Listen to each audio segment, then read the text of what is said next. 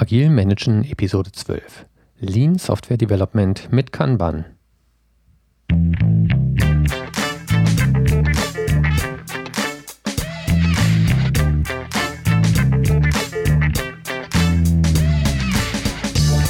Herzlich willkommen bei Agil Managen, dem Podcast für Projektleiter und Führungskräfte in der Softwareentwicklung.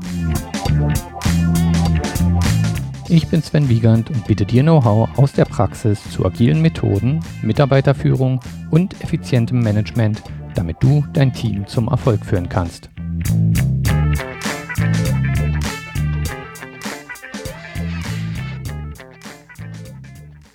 Ja, willkommen zurück bei Agil Managen. Heute möchte ich mit dem Thema Kanban beginnen. Ich sage beginnen, weil das ist jetzt der erste Teil in einer ja, kurzen Reihe von Episoden zum Thema Kanban. Das wäre zu viel, das alles in einer Episode abzuhandeln. Aber nach der Episode heute solltest du einen Gesamtüberblick haben und in der Lage sein, ähm, ja, die, die Grundlagen zu verstehen und dir schon mal Gedanken über eine mögliche Einführung zu machen. Woher kommt Kanban? Erstmal muss einem da bewusst sein, dass man äh, das Kanban nicht gleich Kanban ist, sondern wir müssen da zwischen verschiedenen Varianten unterscheiden. Ähm, uns interessiert natürlich das Kanban in der IT, in der Softwareentwicklung. Ursprünglich kommt Kanban aber aus der Automatisierung. Und zwar wurde das 1947, 1947 von Taiki Ono oder wie auch immer man den Namen ausspricht, bei Toyota eingeführt. Ziel war es, Lagerbestände zu reduzieren und eine Erhöhung der Flexibilität bei der Produktion zu erreichen. Ähm, erinnerte so ein bisschen an das, an das Supermarktprinzip. Ähm, ein Kunde entnimmt Ware aus dem Regal, das wird automatisch erkannt und die Ware wird automatisch aufgefüllt und ähm, entsprechend bestellt, sodass man kein riesiges Lager an der Stelle hat in den 70er Jahren wurden diese Methoden dann auch, sind die auch nach Europa gekommen, nach Deutschland und wurden auch da in der Automatisierung eingesetzt. Kanban bedeutet, ist ein, ist ein zusammengesetztes Wort, ähm, japanisch, denke ich jetzt mal, habe ich gar nicht so genau nachgeguckt, aber ich glaube ja. Ähm, das Kan steht für Signal und das Ban steht für Karte. Das heißt, Kanban ist die Signalkarte. Warum dem so ist, das werden wir dann später noch erkennen. Ähm, Kanban wird häufig als agile Methode bezeichnet. Ähm, Mache ich der Einfachkeit halber auch immer, nenne ich es auch immer im gleichen Zuge mit. Eigentlich ist es keine agile Methode, sondern es ist eine Methode des Lean Managements oder andersrum so, wie Scrum eine Implementierung von agilen Methoden ist, ist Kanban eine Implementierung von Lean Management.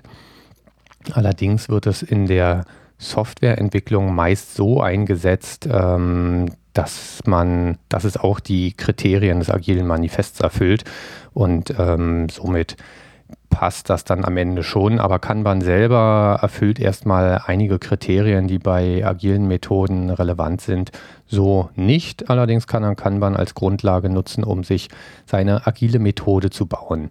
Darauf kann ich im Detail dann nochmal eingehen. Ich wollte nochmal eine Episode machen zum Vergleich zwischen Scrum und Kanban und da können wir das dann, ähm, können wir darauf genauer eingehen.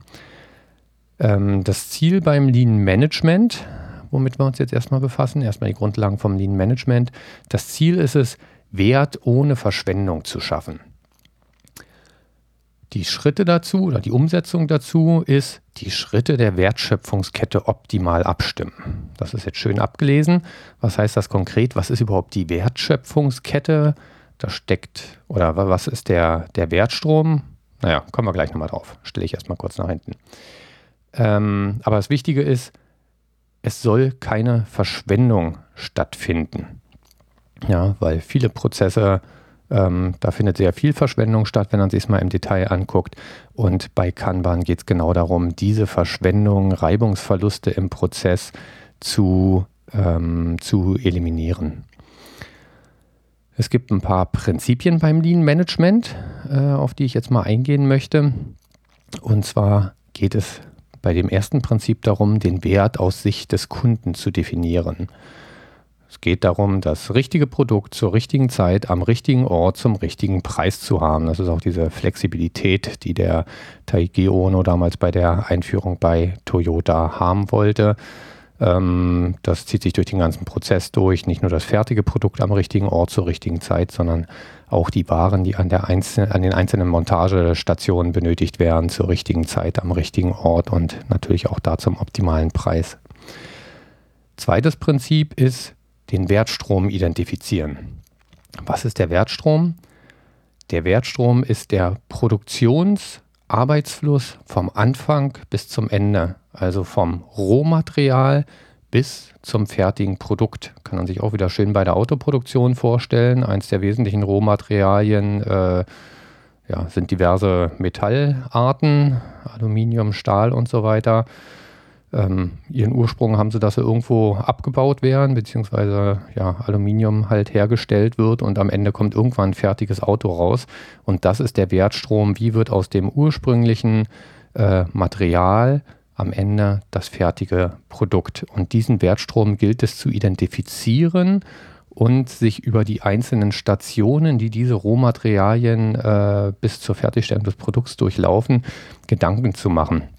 Da, auch darauf werden wir nachher nochmal zurückkommen, weil das auch für unsere Softwareprozesse von Relevanz ist. Das dritte Prinzip ist die Umsetzung des Flussprinzips.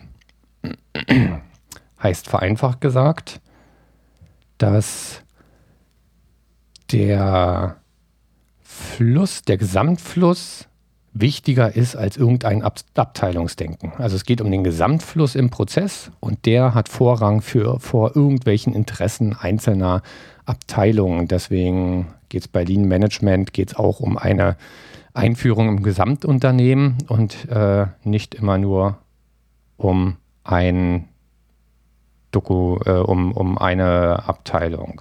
Mal gucken, wie es hier gerade bei mir in der Aufnahmesoftware alles wird. Doch, jetzt funktioniert es wieder, wie es soll. Okay. Ähm, genau, Flussprinzip umsetzen ist schon das, was ich sage, dieses Supermarktprinzip. Es wird an einer Stelle was entnommen und automatisch wird das erkannt und dann wird die Lücke aufgefüllt und so weiter. Das ist das Prinzip des Flusses. Kommen wir auch bei der Umsetzung nochmal drauf. Ist jetzt erstmal ein bisschen theoretischer Hintergrund. Das vierte Prinzip ist die Einführung des Pull-Prinzips. Da hatten wir uns auch schon bei agilen Methoden mit befasst. Ist da auch ein wesentliches Merkmal. Das heißt, wenn in einer Fertigungsstation äh, bestimmte Montagearbeiten erledigt sind, dann wird die Ware nicht weiter gepusht in die nächste Fertigungsstation, sondern die wird in einem ganz kleinen Zwischenlager, das genau so groß ist, wie man es benötigt, aber auch nicht größer, ähm, abgelegt und die nächste Fertigungsstation holt sich die Ware aus diesem kleinen Zwischenlager genau dann, wenn sie wieder Kapazitäten hat, um weiterzumachen.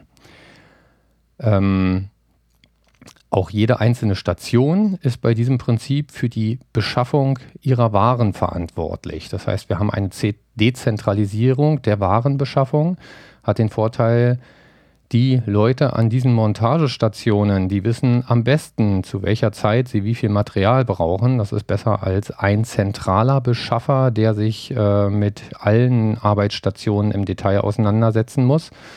Ähm, genau, deswegen wird das dezentral gehandelt. Das heißt, ähm, das ja, Weiterarbeiten, das Weiter, das, das Holen von, von Materialien für die nächste Bearbeitungsstufe erfolgt bedarfsorientiert.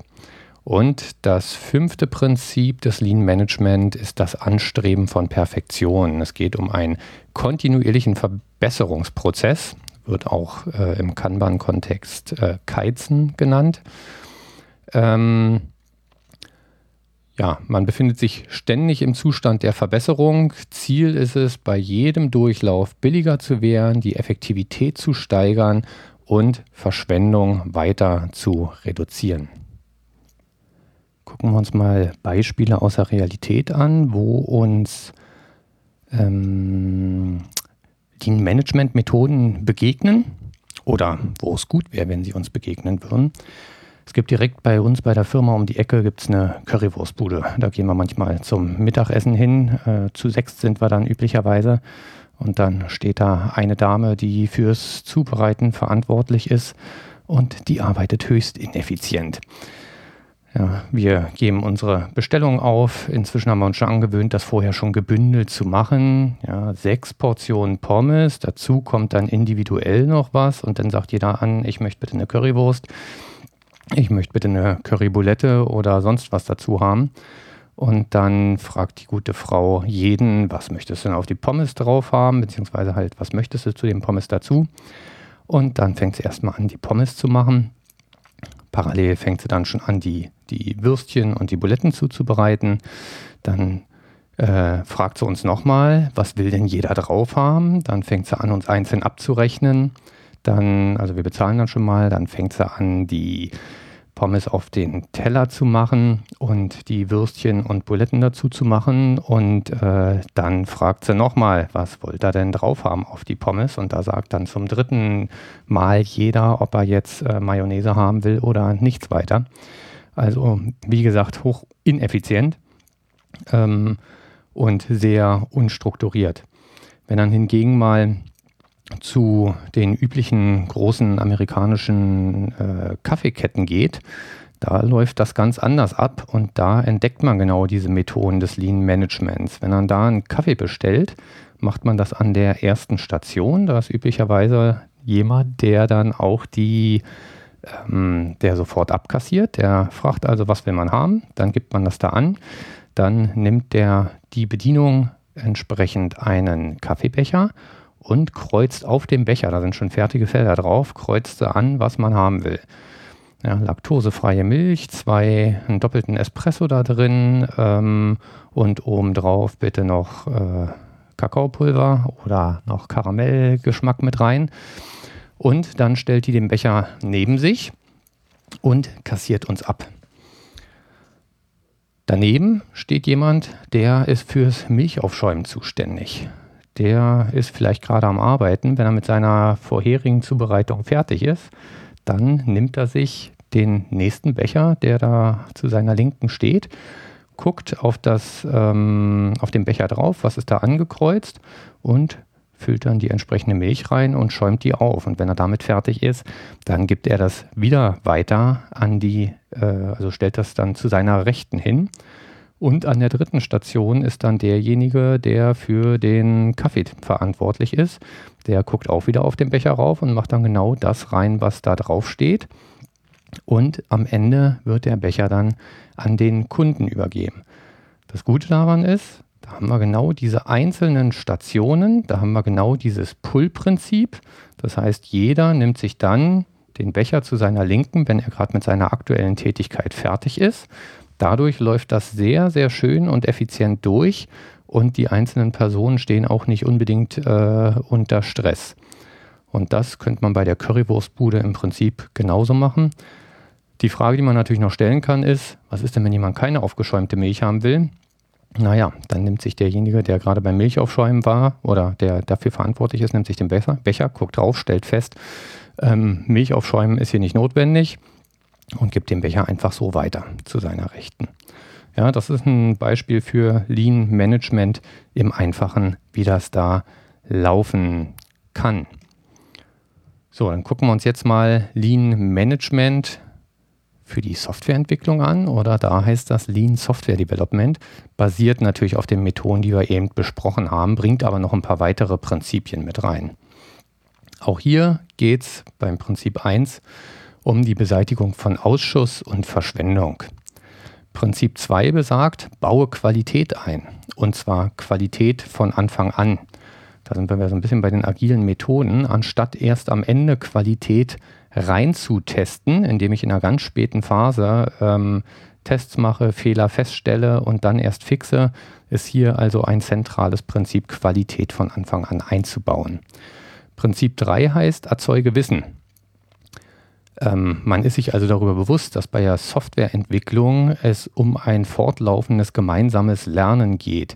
Keiner kennt alles, das heißt, ähm, die Zeit, um das Wissen zu verteilen und im Team zu verteilen, ähm, diese Zeit muss von Anfang an mit eingeplant werden und die ist auch wertvoll, das ist das, die Erkenntnis dieses Prinzips und soll daher auch investiert werden. Prinzip 4, das kennen wir auch schon von den agilen Methoden, heißt, verschiebe Festlegung. Das heißt, es geht darum, Entscheidungen so spät wie möglich zu treffen, damit ich dann zum Zeitpunkt des Treffens das maximale Wissen ausnutzen kann. Ja, weil über die Zeit der Entwicklung hinweg äh, gelange ich zu neuen Erkenntnissen, sowohl technischer Art als auch fachlicher Natur. Und dementsprechend kann ich eine Entscheidung, ähm, habe ich dann schon deutlich mehr Grundlagen zur Verfügung, um eine qualifizierte Entscheidung äh, treffen zu können. Es gibt da auch so ein schönes Zitat, ich weiß gar nicht von wem es war. Kein Schlachtplan übersteht den ersten Feindkontakt. Ähm, ja, das kommt halt so aus dem Kriegsbereich. Ich kann mir die tollsten Schlachtpläne überlegen, aber spätestens, wenn ich das erste Mal dem Feind gegenüberstehe, dann ist mein Plan eh dahin, weil der sich dann doch nicht so verhält, der Feind, wie ich mir das ursprünglich in meinem Szenario ausgedacht hatte. Ja, von daher sollte man zwar gewisse äh, Strategien an der Hand haben, die man dann äh, interaktiv anwenden kann, aber es macht keinen Sinn, vorher alles durchzuplanen. Das was ist das fünfte Prinzip, sagt schnell liefern. Das heißt, nah am Zeitpunkt der Anforderung, ich setze die Anforderung um und stelle das dann auch schnell dem Kunden zu bereit, äh, schnell dem Kunden bereit, hat verschiedene Vorteile. Zum einen kommt der Kunde in der Zwischenzeit nicht auf dumme Gedanken und merkt, dass das, was wir jetzt liefern, gar nicht mehr das ist, was er haben wollte, sondern wenn ich die Anforderung mit ihm definiert habe und zwei Wochen später bekommt er die dann schon, dann ist auch die Wahrscheinlichkeit, dass er sich daran erinnert und dass wir genau das liefern, was er braucht, sehr wahrscheinlich, weil auch das Wissen des Kunden entwickelt sich weiter. Und wenn ich erst nach einem Jahr liefere, dann sagt der Kunde gegebenenfalls, naja gut, in der Zwischenzeit sind meine Anforderungen eigentlich schon wieder gewechselt und dann ist er unzufrieden mit dem, was wir geliefert haben. So, dann das äh, sechste Prinzip, wenn ich mich nicht verzählt habe, heißt respektiere Menschen. Das heißt, es geht um die Einbeziehung des Teams, um die Akzeptanz, dass das Team mehr ist als nur eine reine Umsetzungsmannschaft, die sklavisch äh, vorher definierte Anforderungen umsetzt, ähm, sondern dass das äh, Wissen jedes Einzelnen aus dem Teams wertvoll für das Gesamtprojekt ist.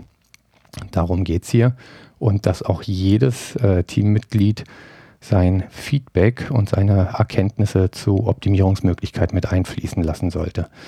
Und das letzte, siebte Prinzip heißt, optimiere das Ganze.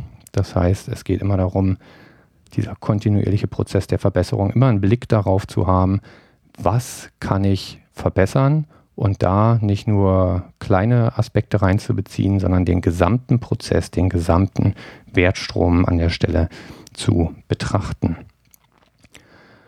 Ja, auf dem Lean Software Development setzt dann halt Kanban für die Softwareentwicklung auf. In der Softwareentwicklung wurde das erstmal 2007 von David Anderson ähm, erwähnt oder vorgestellt. Und es baut halt auf den Prinzipien des Lean Management und des Lean Software Developments auf, über die wir eben gesprochen haben. Auch hier sind die Ziele wieder die Erkennung, oder was heißt wieder? Hier sind die Ziele die Erkennung von Bottlenecks, also von, von Engpässen und auch wieder die kontinuierliche Verbesserung. Kernpraktiken, ist jetzt auch noch ein bisschen Theorie, danach wird es dann aber praktischer, wie wir es konkret machen. Kernpraktiken sind ganz zentral, visualisiere den Fluss der Arbeit. Ja, Kanban selber stellt erstmal keinen Prozess dar, sondern im Kern steht die, die Visualisierung des Arbeitsflusses. Das macht es auch so schön leicht einzuführen, weil im Gegensatz zu Scrum werden mir keine Prozessänderungen vorgeschrieben, die ich erstmal allen erklären muss und durchführen muss, sondern im ersten Schritt geht wirklich erstmal darum zu analysieren, wie sieht denn mein aktueller Prozess aus und den zu visualisieren, damit ich dann zum Beispiel Engpässe und so weiter erkennen kann. Dazu gehören auch die anderen Kernpraktiken, nämlich gleich das nächste, begrenze die Menge an angefangener Arbeit.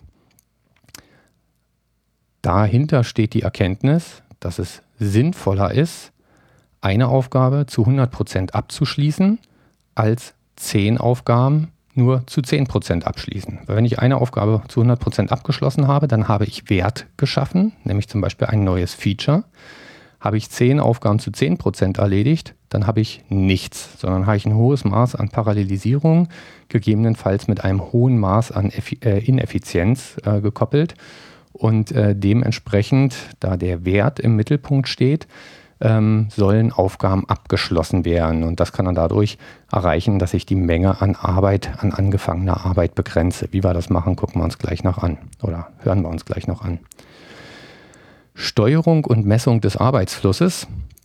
Das heißt, wenn ich meinen Prozess dann kontinuierlich verbessern will, dann geht es natürlich auch darum, mir bestimmte Metriken zu schaffen und zu gucken, wie läuft die Arbeit durch meinen Prozess durch, wie gut funktioniert das alles, ähm, damit ich mich dann da entsprechend verbessern kann. Da werden wir heute nicht im Detail drauf eingehen, das werde ich dann in einer nächsten Episode machen. Prozessregeln explizit machen. Das heißt, für jede Arbeitsstufe, die ich in meinem Prozess habe, möchte ich eine Definition of Done haben, damit jeder im Team oder im Unternehmen das gleiche Verständnis davon hat, was beim Verlassen dieser Arbeitsstation, so nenne ich es mal, noch außer Automatisierung kommt hier ähm, oder außer Fertigung kommt, äh, was am Ende dieser Arbeitsstation erwartet werden kann. Fördere Leadership ist eine weitere Kernpraktik. Das heißt, jeder aus dem Team soll Verbesserungsvorschläge bringen können. Das heißt, ich möchte keine Mentalität der Unterdrückung haben, wo ich äh, die Leute klein halte und sie sich gefälligst aus den organisatorischen Themen raushalten ähm, sollen, sondern ich möchte genau eine offene Kultur und eine Kultur, wo jeder sich wertvoll fühlt und damit das Gefühl hat, dass er auch Verbesserungsvorschläge einbringen kann. Die möchte ich fördern, so wie ich es zum Beispiel auch bei Scrum mache mit den Retrospektiven, wo ich ähm, direkt das Nachdenken über Optimierungsmaßnahmen ähm, ja, anrege und das Input auch aufnehmere und äh, konkret in Maßnahmen umsetze. Und letzte Kernpraktik ist die Verbesserung durch bewährte Modelle und wissenschaftliche Methoden. Das heißt, ich möchte meinen Prozess kontinuierlich verbessern und ich kann mir natürlich alles selbst ausdenken, aber hier ist das Ziel einfach auf bewährten Modellen und Sachen, die durch wissenschaftliche Analysen nachgewiesen sind, entsprechend aufzusetzen. So, dann gibt es noch einige Grundsätze oder genau zwei, nämlich Wert geht über Fluss. Ja, also der kontinuierliche Fluss ist bei Kanban ein zentrales Element. Dazu gehört auch die Begrenzung von Arbeit, aber Wert hat eine höhere Priorität. Das heißt, wenn ich an einer bestimmten Arbeitsstation äh, die Arbeit auf drei parallele Tätigkeiten beschränkt habe und äh, jetzt kommt ein dringender Request rein, der dringend erledigt werden muss und der für den Kunden einen hohen Wert hat, dann weiche ich dieses Ziel von drei parallelen Tätigkeiten auch mal auf und äh, gebe eine vierte rein. Das heißt, wir sind da nicht äh, total dogmatisch und sagen, so ein festgelegtes Limit, ähm, das überschreiten wir auf keinen Fall. Ähm, sondern dann nehme ich halt auch mal das vierte rein, weil es zu einem höheren Wert für den Kunden am Ende führt. Danach gilt dann noch, Fluss geht über Vermeidung von Verschwendung. Das heißt, der Arbeitsfluss ist dann auch wichtiger äh, als gegebenenfalls mal in einer bestimmten Situation ein wenig Verschwendung zu generieren. So, das war jetzt aber genug der Theorie. Jetzt geht es darum, dass wir uns wirklich mal angucken, wie wird denn Kanban in der Praxis umgesetzt? Was können wir denn da aus äh, Softwareentwicklungssicht machen?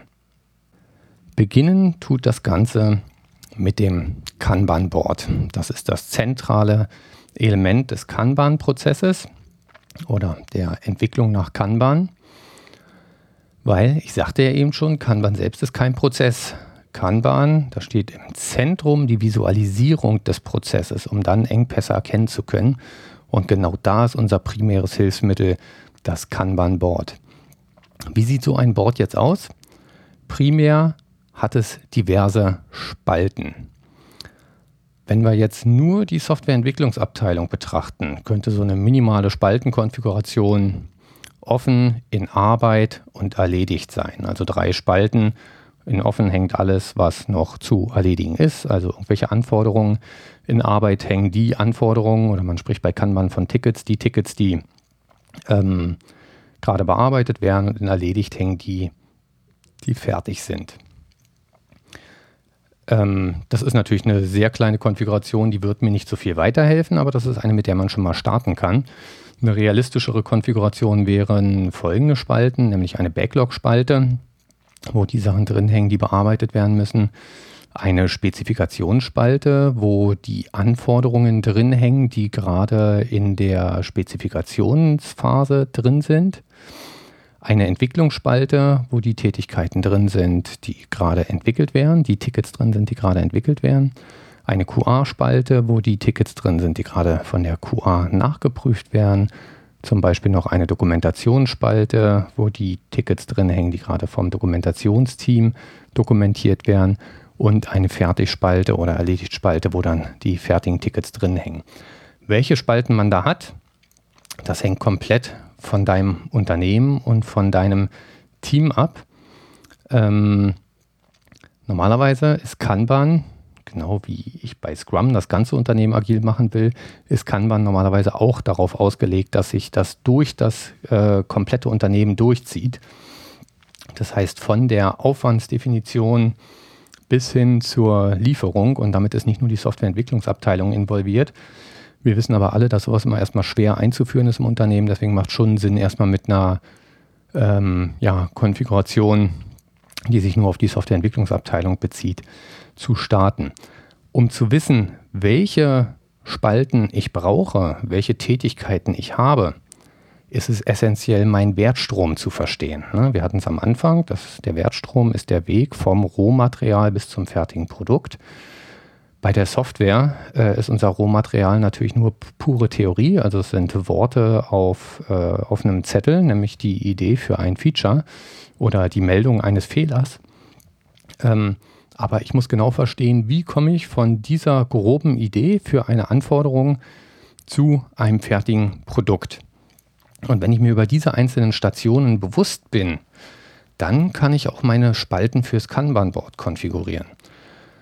Die Annahmen, die wir eben getroffen haben bezüglich der Spalten, die ist sehr einfach gehalten und die geht erstmal davon aus, dass ich in der Entwicklung, wir hatten immer nur eine Entwicklungsspalte, keinerlei weitere Spezialisierung habe, keine weitere Unterteilung habe. Wenn dann aber mal in so ein Softwareprodukt reinsieht in die Entwicklung, wird man feststellen, dass es da bei den Entwicklern immer gleiche Tätigkeiten gibt. Ja, da taucht immer sowas auf wie das Datenmodell muss angepasst werden. Im Service Layer muss was implementiert werden. Im GUI Layer, also das User Interface muss gestaltet und umgesetzt werden. Automatische Tests müssen implementiert sein. Das sind alles einzelne Schritte, die einen Wert hinzufügen und somit zum Wertstrom gehören. Und somit sind das Kandidaten für Spalten auf dem Kanban-Board. Auch wenn diese Tätigkeiten von ein und denselben Leuten durchgeführt werden. Das heißt, bei der, beim Ermitteln der Spalten sollten wir uns davon trennen, dass das auch unterschiedliche Leute sind, die die verschiedenen Spalten bearbeiten. Wenn du dich jetzt fragst, mit welchen Spalten sollst du starten, wir reden hier über einen Prozess, wo die Optimierung und die Verbesserung im Zentrum steht. Das heißt, du startest erstmal mit dem, was offensichtlich ist. Starte nicht zu kompliziert, sondern starte einfach. Im einfachsten Fall wirklich mit offen in Arbeit und erledigt. Und dann fangt ihr an, Stück für Stück mehr Spalten hinzuzufügen. Was ein ganz wichtiger Punkt ist, ist, dass für jede Spalte eine Definition of Done existiert. Das ist jetzt ein bisschen anders als bei Scrum. Ne? Bei Scrum haben wir die Definition of Done quasi am Ende für wann ist eine Story fertig. Hier geht es darum, dass jeder im Team versteht, wann ist eine Karte zum Beispiel in der Entwicklungsspalte als fertig anzusehen und darf überhaupt erst in die QA-Spalte reinwandern. Das heißt, für jede einzelne Spalte habe ich eine Definition of Done.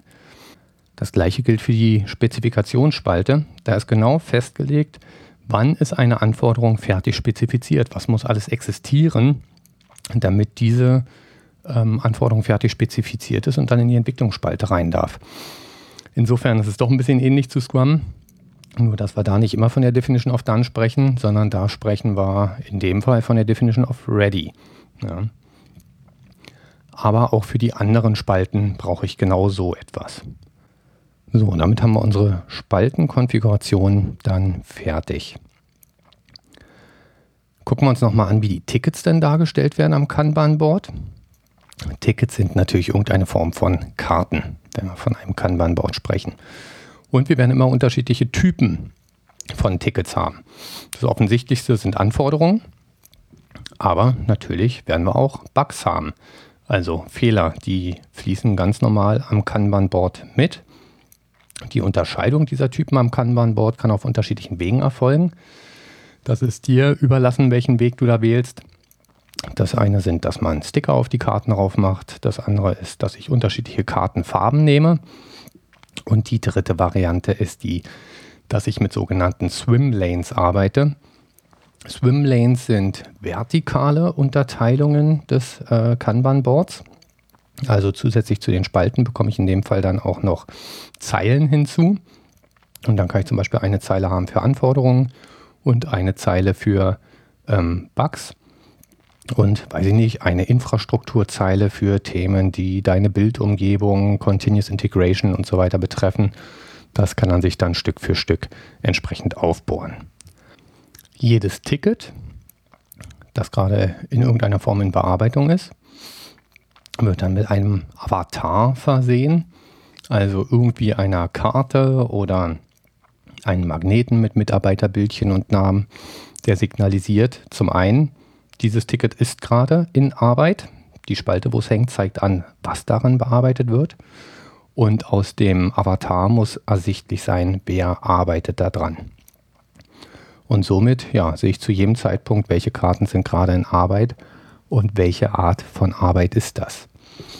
Nun hat man immer wieder Situationen, dass Tickets in einer bestimmten Phase ihres Lebenszykluses blockiert sein können. Das heißt, ich warte auf irgendwelchen Input oder so. Das sollte dann durch rote Sticker entsprechend markiert werden. So, jetzt bleibt noch die Frage, was passiert bei Fertigstellung, wenn ein Ticket in seiner Spalte, in seiner aktuellen Tätigkeit fertig ist.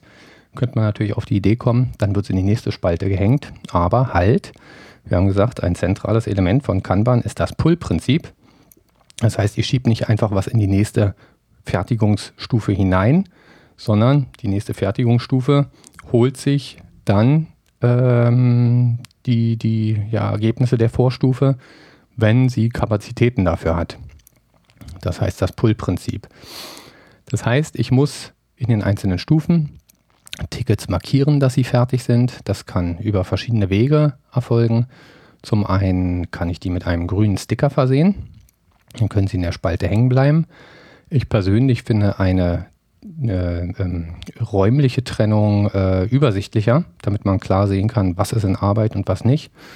Das kann er auch wieder auf zwei Arten visualisieren. Zum einen kann er mit Subspalten arbeiten. Das heißt zum Beispiel meine Spalte QA unterteile ich äh, nochmal in zwei Spalten, wo die eine in Arbeit heißt, die andere erledigt. Das heißt, in der linken hängen die Sachen, die tatsächlich gerade getestet werden und in der rechten die, die fertig getestet und abgenommen sind. Oder ich kann auch hier, wenn ich nicht Swimlanes schon äh, für zum Beispiel Unterscheidung von Tickettypen genutzt habe, kann ich hier Swimlanes benutzen. Ähm, Im oberen Bereich hängen dann zum Beispiel die, die tatsächlich in Arbeit sind und im unteren Bereich hängen die, die in dieser Spalte fertig sind. Wenn wir das haben, dann haben wir schon ein fertiges Kanban-Board wo ich schon eine ganze Menge ablesen kann. Und wieder das Entscheidende, wir haben zum jetzigen Zeitpunkt, mal angenommen, wir kommen vom Wasserfallmodell, dann haben wir noch nichts an unserem Prozess äh, geändert.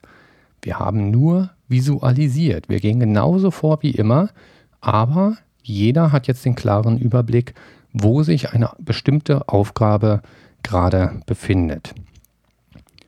Wir erinnern uns, ein wesentliches Element von Kanban war die Begrenzung von parallelen Tätigkeiten ähm, dieses Thema, wir wollen Wert schaffen, lieber eine Aufgabe zu 100% fertig als zehn Aufgaben zu 10%. Dafür kommt jetzt der WIP ins Spiel, WIP, Work in Progress. Das ist genau diese Arbeitsbegrenzung.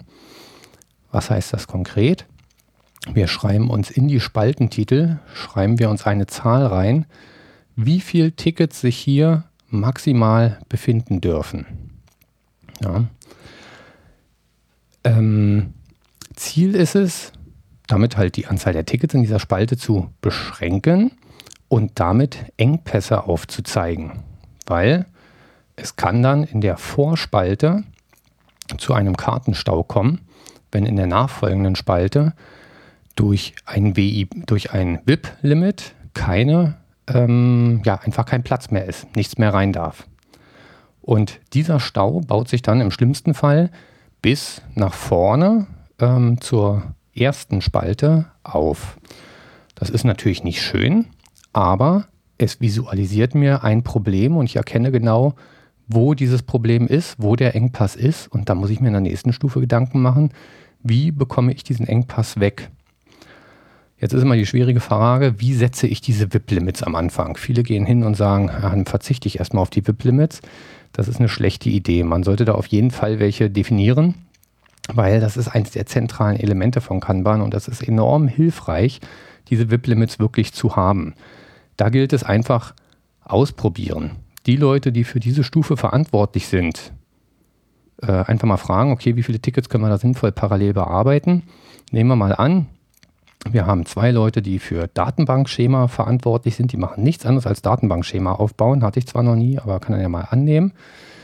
Dann macht es da vielleicht Sinn, ein VIP-Limit von zwei wäre naheliegend, ja, weil ich kann maximal, zwei Leute können maximal zwei Themen gleichzeitig bearbeiten. Jetzt kann man sagen, okay, es macht aber Sinn, vielleicht Datenmodelländerungen zu bündeln. Dann sage ich mal, okay, setzen wir erstmal ein VIP-Limit von vier.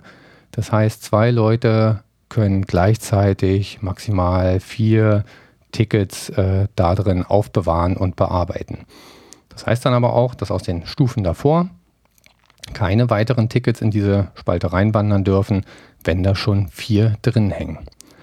Ja, also erstmal irgendeinen Wert aussuchen, der dir logisch erscheint und den dann kontinuierlich über die Zeit hinweg iterativ weiterentwickeln. Was eine schlechte Idee ist, ist das WIP-Limit zu erhöhen, um den Stau wegzubekommen weil wenn die Leute nicht parallel mehr bearbeiten können, dann sollte auch das BIP-Limit nicht angehoben werden. Dann sollte man lieber überlegen, wie kann ich den Prozess, den Fluss anderweitig wieder herstellen. So, wenn wir das alles gemacht haben, unser Kanban-Board entwickelt haben und die Spalten mit WIP-Limits versehen haben, dann haben wir schon eine ganze Menge geschafft. Dann haben wir schon unseren kompletten aktuellen Arbeitsprozess visualisiert. Und du wirst sehen, das hat diverse Effekte. Zum einen hat es den Effekt, dass gegenüber dem klassischen Wasserfallmodell jeder Entwickler im Team jederzeit einen kompletten Überblick über den Prozess hat. Und zum anderen hat es den Effekt, dass jeder in der Lage ist, Engpässe zu erkennen und somit die Möglichkeit geschaffen ist, den Prozess Stück für Stück zu optimieren. Und ein netter Nebeneffekt ist, dass die Arbeit so auch einfach deutlich mehr Spaß macht für die einzelnen Leute, gerade weil sie halt diesen Gesamtüberblick haben. Und das ist einfach mal deutlich angenehmer, als wenn jeder nur vor sich hin arbeitet. Nun haben wir ja gesagt, ein zentrales Element ist die kontinuierliche Verbesserung. Darum haben wir uns bisher noch nicht gekümmert. Wir haben uns darum gekümmert, wie wir Probleme, Engpässe erkennen können und wie wir unseren Prozess visualisieren können. Wir werden da auch heute nicht in Gänze drauf eingehen, sondern das werde ich dann auf die nächste Episode verschieben. Aber schon mal ganz kurz anreißen, worum es geht. Kanban selber sagt nur, es soll eine kontinuierliche Verbesserung geben. Es macht aber keine Vorschriften, wie das zu erfolgen hat. Ja, das ist anders als bei Scrum, wo ganz fest das Element der Retrospektive eingebaut ist und auch das Element des Daily Scrums eingebaut ist. Das haben wir hier bei Kanban nicht, sondern es fordert nur eine kontinuierliche Verbesserung. Wie man das macht, wie man das Keizen umsetzt, das ist dem Team überlassen. Was sich da in der Praxis etabliert hat, sind ähm, tägliche Status-Meetings, ähnlich dem wie bei Scrum, ähnlich dem Daily Scrum, also wo sich das ganze Team kurz vor dem Kanban-Team, äh, vor dem Kanban-Board trifft und die ganzen Themen äh, mal durchspricht und sich einen Überblick verschafft. Auch hier gilt wie bei Scrum, dieses Meeting ist auf Kürze angelegt, also es sollte 15 Minuten nicht überschreiten. Und das andere, was sich in der Praxis bewährt hat, sind sogenannte Operations Reviews. Die sind im Prinzip ähnlich der Retrospektive wie bei Scrum. Für Ideen kannst du dir da mal die Episode oder für ja, Vorgehen für eine Standard-Retrospektive kannst du mal die Episode 10 nochmal anhören. Da bin ich auf das Thema Retrospektive bei Scrum eingegangen. Das Operations Review hat aber eher einen Fokus auf die gesamte Organisation. Also Ziel ist es hier, nicht nur den Entwicklungsprozess zu verbessern, nur das Entwicklungsteam einzuziehen, sondern äh, wirklich das gesamte, ja, der, die, die gesamte Organisation, die in der Wertschöpfungskette involviert ist, einzubeziehen. Und im Gegensatz zu Scrum, wo der Zeitpunkt der Retrospektive natürlich festgelegt ist durch den Sprint, zum Sprintende, finden diese Operations Reviews unregelmäßig statt. Da müsst ihr dann entscheiden, wann ihr das machen wollt. Hier macht es eventuell auch Sinn, eine Regelmäßigkeit reinzubringen, indem man sagt, entweder alle zwei Wochen zu einem fixen Termin oder einmal im Monat oder halt, wenn bestimmte Arbeitspakete fertig sind, ähm, bestimmte Inkremente geschaffen sind, dass man dann so ein Operations Review macht. Man kann natürlich auch genau wie bei Scrum sagen, ich möchte auch Review-Meetings einführen, weil ich auch sicherstellen will, dass bestimmte Features ähm, oder möglichst alle Features äh, mit den Stakeholdern halt durchgesprochen und vorgestellt werden, um dann da iterative Verbesserungen zu erreichen. Das ist aber alles nicht vorgegeben, sondern da kann sich den Prozess so schneiden, wie man will. Okay. Damit sind wir für die Einführung zum Thema Kanban heute auch durch. Ich gebe jetzt nochmal einen Ausblick. Ähm, ich werde eine zweite Kanban-Episode machen. Da geht es um ja, fortgeschrittene Themen, ist nicht richtig. Es gehört schon alles zu Kanban dazu. Da werden wir noch auf das Thema Serviceklassen eingehen. Kann man sich vorstellen, wie ein Expresspaket bei DHL oder UPS oder sonst wem, dass Tickets einen bestimmten Service-Status bekommen und damit schneller durch den Prozess durchgeroutet werden. Priorisierung von Tickets, ja, wie entscheide ich, welches Ticket ich aus der Vorgängerspalte mir ziehe und bearbeite.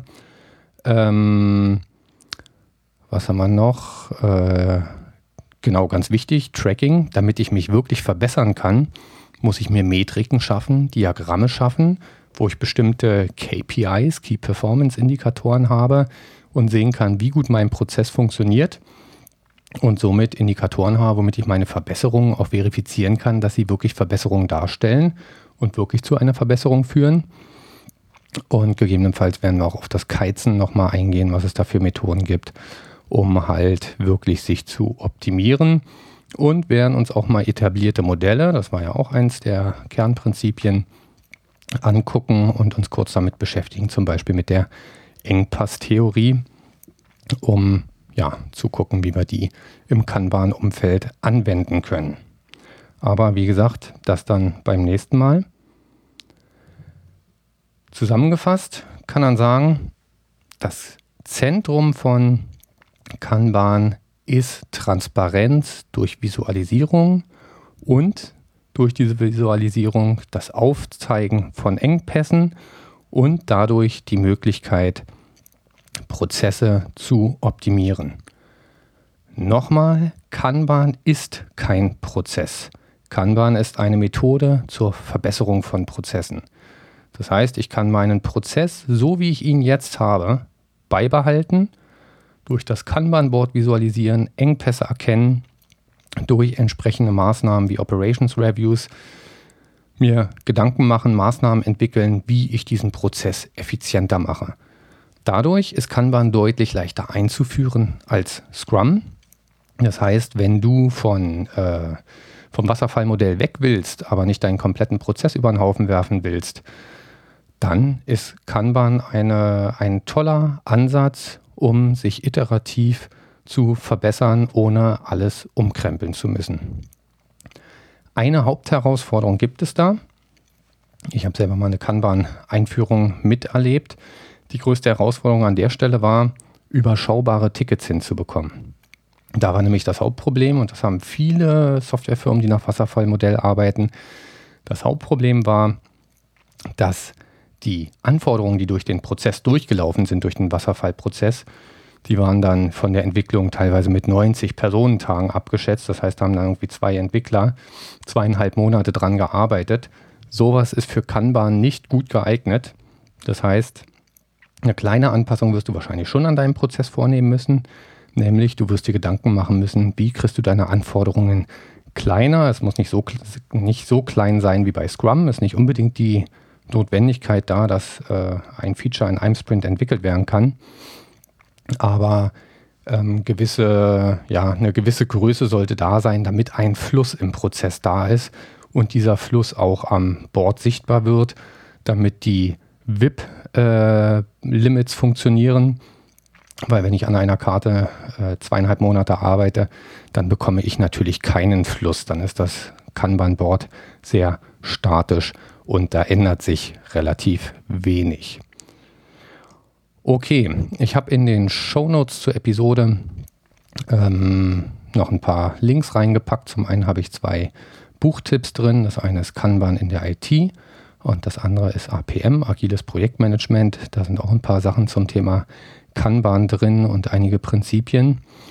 Ähm, sehr gut sind auch die Wikipedia-Artikel und ein Link zu einem Artikel auf Heise Online habe ich auch noch. Und ja, kannst du dir einfach in den Show Notes angucken und da gegebenenfalls nochmal vertiefen. Ja, ansonsten gilt wie immer, über Feedback würde ich mich freuen. Wenn du da Erfahrung hast oder wenn ich irgendwo Unsinn erzählt habe oder ich dir neue Erkenntnisse gebracht habe, letzteres wird natürlich bevorzugt, ähm, dann freue ich mich da über dein Feedback. Gut, das war's für heute. Dann frohes Schaffen. Ich bedanke mich fürs Zuhören und freue mich über dein Feedback auf iTunes, via Twitter, Google Plus oder als Kommentar auf der Website unter agilmanagen.de. Ich bin Sven Wiegand und wünsche dir und deinem Team viel Erfolg. Bis zum nächsten Mal bei Agil Managen.